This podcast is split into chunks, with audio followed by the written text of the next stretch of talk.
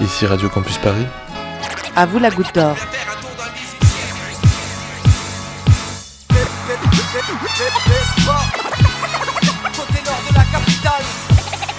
Au village de la Goutte d'Or, quartier métissé et vitaminé du 18e arrondissement de Paris, il n'est pas question de mauvaise réputation. Ce soir, partez à la rencontre de ses habitants qui expriment leurs opinions, leurs histoires et leurs témoignages dans les ateliers web radio organisés par des associations locales et la Salle Saint-Bruno. Une dame, elle m'a dit, rentrez chez vous. Il y avait une ombre dans le bus, après elle commence à parler, après elle dit, rentrez chez vous, qu'est-ce qu'on fait on l'entend toujours dans les bus. Si, ça, je l'ai entendu, c'est vrai, j'ai oublié. Rentrez chez vous, qu'est-ce que vous faites en France? Qu'est-ce que vous faites en France? Vous avez tout ce qu'il faut, vous êtes algérien, vous avez le pétrole, vous avez tout. Rentrez chez vous. Et le voile, ça n'a jamais été un facteur de discrimination? Ils nous regardent d'un air méchamment, je ne vous mens pas. Les gens, ils nous regardent comme ça, ça veut dire du pied à la tête. Aujourd'hui, les habitants de la Goutte d'Or évoquent les discriminations qu'ils ont pu subir. Au café social, les femmes d'origine maghrébine racontent celles qu'elles vivent au quotidien. La définition de la discrimination, c'est une inégalité de traitement fondée sur un critère interdit par la loi. Il y a 22 critères de discrimination. Est-ce que vous les connaissez, ces critères?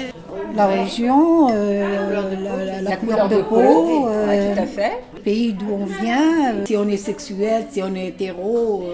Oui. Moi je croyais que c'était que le racisme. Mais il y en a beaucoup, quand ils voient Fatima ou Mamadou, Fatah Matou et tout ça. Mohamed, ils ne prennent pas, c'est vrai. Et ça, oui, ils ne vous prennent pas quand vous êtes malade, quand vous êtes handicapé, quand vous êtes... ça, ils ne vous prennent pas. Je ne sais pas, moi la santé, je suis allée à la MPE, quand ils m'ont vu, ils m'ont radié directement. J'avais une amie, je ne voulais pas l'embaucher parce qu'elle ne savait ni lire ni écrire. Pourtant, c'était le ménage. Les propriétaires, ils n'aiment pas les Arabes. Les voix, ils ne prennent pas. Les voix, ils ne prennent pas. Des fois, ils ne prennent pas les Arabes. Les Arabes ou les Noirs. Le logement et tout ça, ils mettent le dossier tout en bas. Souvent, dans mon immeuble, l'ascenseur est en panne. Au 7e, il est souvent. Et un jour, je me suis mis à écrire sur la porte de l'ascenseur par mépris pour les petites gens. Et le gérant, il a vu l'ascenseur, l'écriture sur l'ascenseur. Et il a dit à la gardienne, c'est qui a fait ça? C'est un adolescent?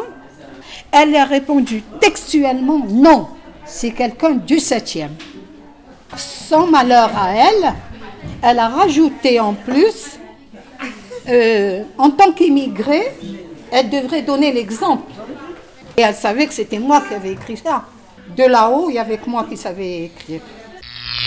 Un usager du comité Action Logement se souvient d'une triste expérience au commissariat alors qu'il voulait simplement déposer une plainte pour agression. Je suis venu pour déposer plainte parce que j'étais agressé par ici, installez-vous, votre pièce d'identité. Et on m'a dit, mais comment vous avez fait pour avoir la nationalité française?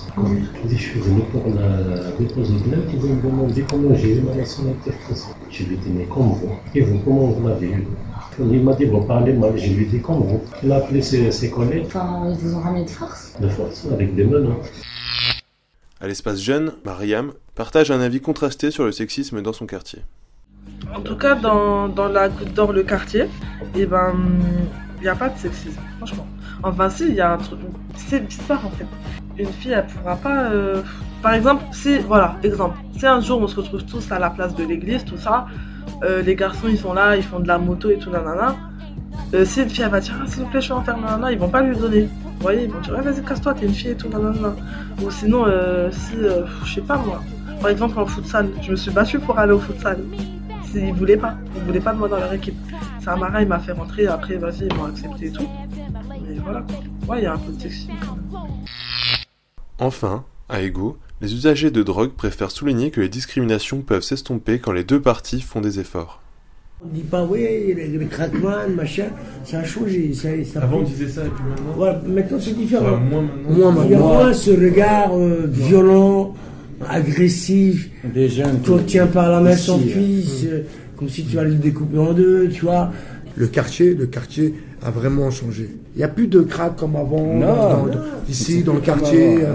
Donc, ils ont un regard aussi différent sur les usagers, qui a totalement changé, c'est vrai. Donc, c'est à nous aussi d'aller vers eux. Et voilà, d'expliquer que, oui, on peut être consommateur de crack, ou bien ex-consommateur, ou consommer encore de temps en temps, et puis être bien intègre. Retrouvez ce programme sur le site de Radio Campus Paris et plus de web radio sur gouttedorezvous.org. On se retrouve dans un mois. I wanna love you and treat you right. I wanna love you. Ici la Goutte d'Or.